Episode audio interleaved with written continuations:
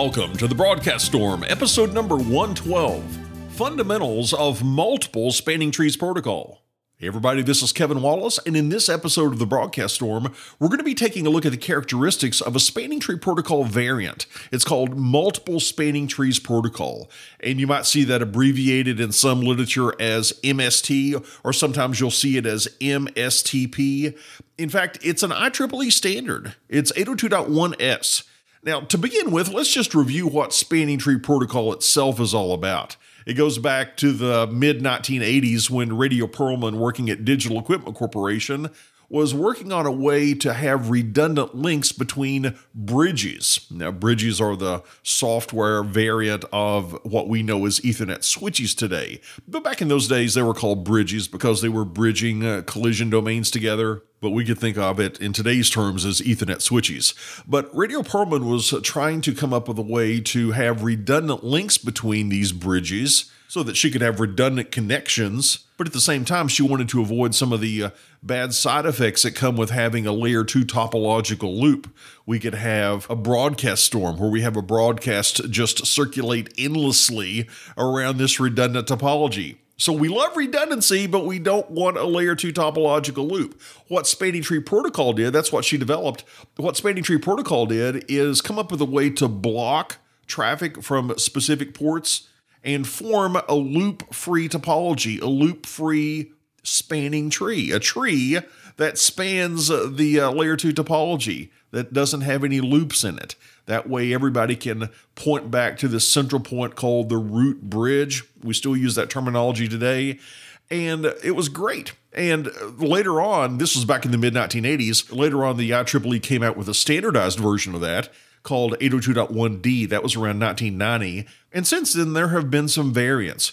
Cisco came out with something called P V S T, which is per V LAN spanning tree. You see, with the traditional spanning tree, that was called a common spanning tree, or a C S T. In other words, every V LAN on a switch shared the same logical spanning tree. They all had the same root bridge. Traffic flows all went in the same direction.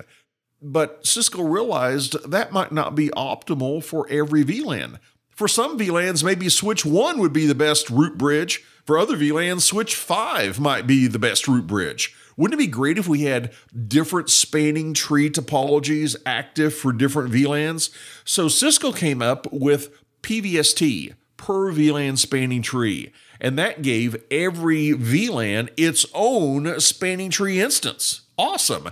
In fact, you might see some of the literature call it P V S T plus. Technically, the plus means that the switch interconnections are eight oh two point one q trunks, and typically that's what they are. So normally we talk about P V S T plus. So you can use those terms somewhat synonymously when you read them. The plus just means we're going over a dot one q trunk. And that was great.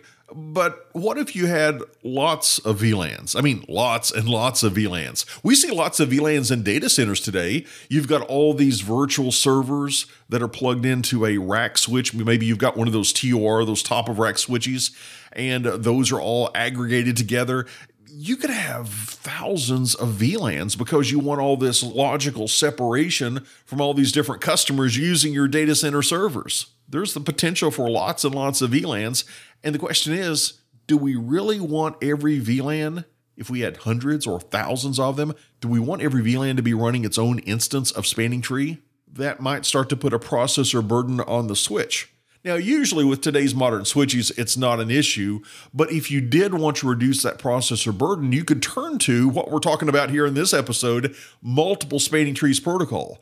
With Multiple Spanning Trees Protocol, the I triple E realized that, you know what, there is an advantage of having a V LAN use an optimal tree for that V LAN's traffic pattern. However, instead of having every V LAN with its own spanning tree topology, what if we realized that a lot of V LANs share the same tree? I mean, maybe we've got V LANs one hundred and five hundred and uh, twelve hundred. They just happen to both want to use switch three as their root bridge. They have a similar traffic pattern. Do I really want to run different instances of spanning tree for those different V LANs when they're going to be using the same topology? Instead, let's do this. Let's create a spanning tree protocol instance. And this instance might say we've got switch five as the root. And then all the V LANs that would benefit from having switch five as the root, we just simply assign them to the appropriate instance. And by doing that, we can dramatically reduce the number of spanning tree instances we have to run if we do have a network with lots and lots of V LANs. So that's the big benefit. It's really the best of both worlds between the common spanning tree approach and the P V S T plus approach.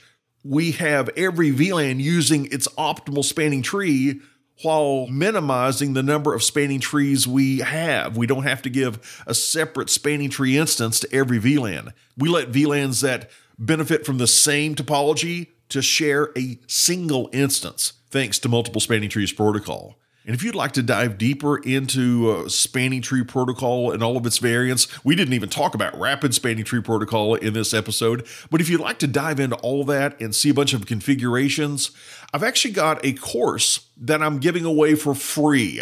I have been selling it for forty-nine dollars on my website, and I'm about to retire it. So I thought, you know what? I'm just going to give it away for free. So if you'd like this free spanning tree protocol crash course, there's going to be a link in the show notes where you can just go sign up for free. Really, no strings attached. Also, if you're considering going after Cisco's new C C N A exam, that's exam number two hundred dash three oh one. I've created a free C C N A mini course that teaches you content from three topics on that exam, including spanning tree protocol. And if you'd like to sign up for that free mini course, just go visit kwtrain.com slash CCNA hyphen mini. Again, that's kwtrain, K-W-T-R-A-I-N dot com slash CCNA hyphen M-I-N-I, CCNA hyphen mini, kwtrain.com slash CCNA hyphen mini. I'll put a link to that in the show notes as well. And I want to give you a big thank you for joining me on this episode. And I look forward to spending time with you again on the next episode of The Broadcast Storm.